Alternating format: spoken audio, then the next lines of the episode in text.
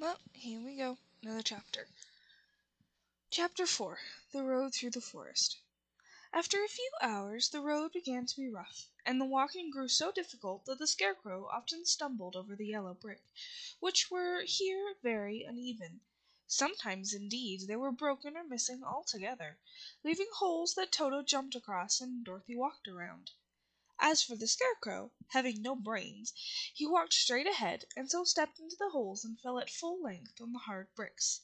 It never hurt him, however, and Dorothy would pick him up and set him upon his feet again, while he joined her in laughing merrily at his own mishap.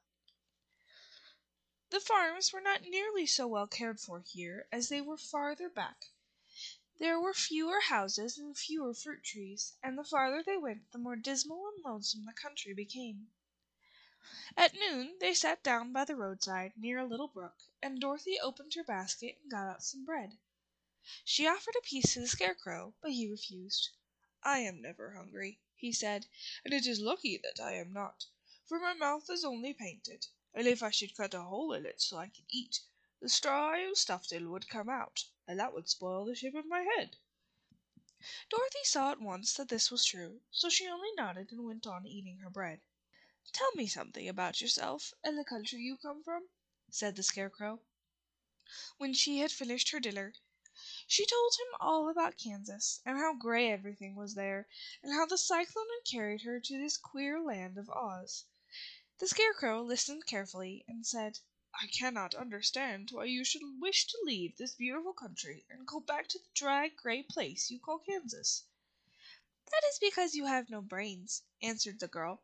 No matter how dreary and gray our homes are, we people of flesh and blood would rather live there than in any other country, be it ever so beautiful. There is no place like home."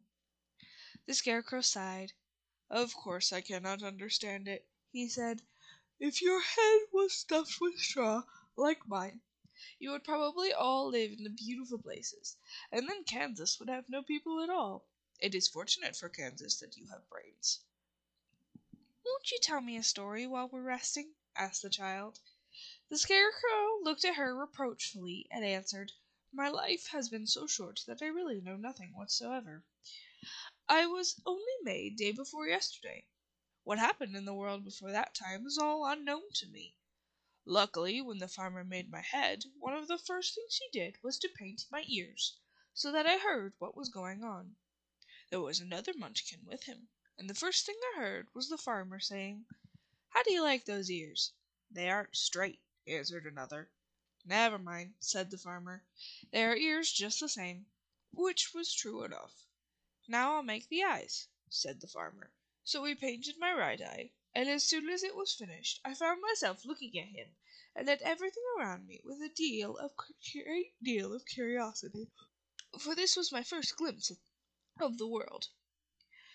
"That's a rather pretty eye," remarked the Munchkin who was watching the farmer. "Blue paint is just the color for eyes." "I think I'll make the other a little bigger," said the farmer. When the second eye was done I could see much better than before. Then he made my nose and my mouth, but I did not speak, because at the time I didn't know what a mouth was for. I had the fun of watching them make my body and my arms and legs, and when they fastened on my head at last I felt very proud, for I thought I was just as good a man as anyone.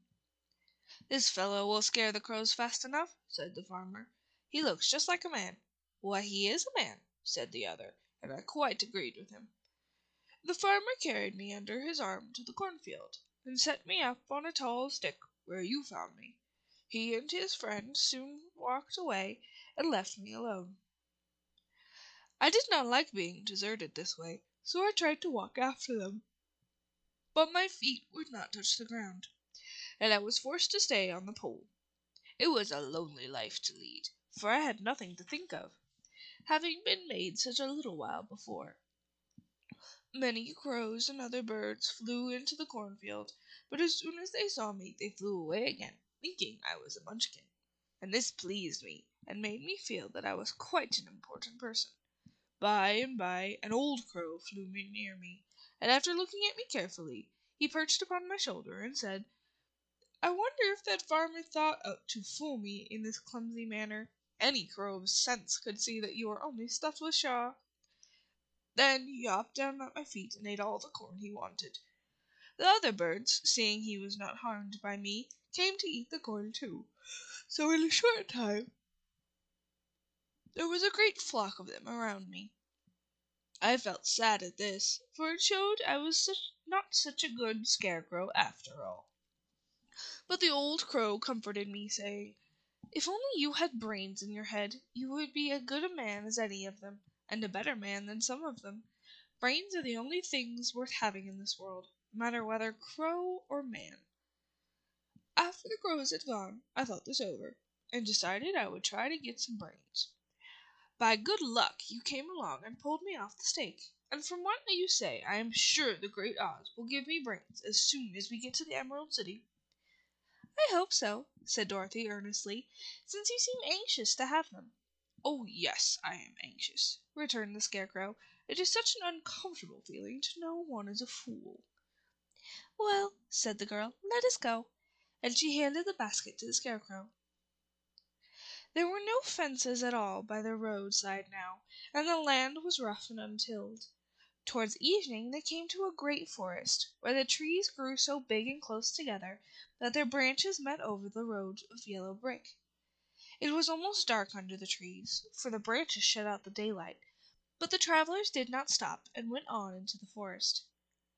"If this road goes in it must come out," said the Scarecrow, "and as the Emerald City is the at the other end of the road, we must go wherever it leads us." "Any one would know that," said Dorothy. "Certainly, that is why I know it," replied the Scarecrow. "If it required brains to figure it out I never should have said it." After an hour or so the light faded away, and they found themselves stumbling along in the darkness. Dorothy could not see at all, but Toto could, for some dogs see very well in the dark and the Scarecrow declared he could see as well as by day. So she took hold of his arm and managed to get along fairly well. "If you see any house or any place where we can pass the night," she said, "you must tell me, for it is very uncomfortable to walking in the dark." Soon the Scarecrow stopped. "I see a little cottage ahead of us," he said, "built of logs and branches. Shall we go there?" "Yes, indeed," answered the child. "I am all tired out." So the Scarecrow led her through the trees until they reached the cottage, and Dorothy entered and found a bed of dried leaves in one corner. She lay down at once, and with Toto beside her soon fell in a sound sleep. The Scarecrow, who was never tired, stood up in another corner and waited patiently until morning came.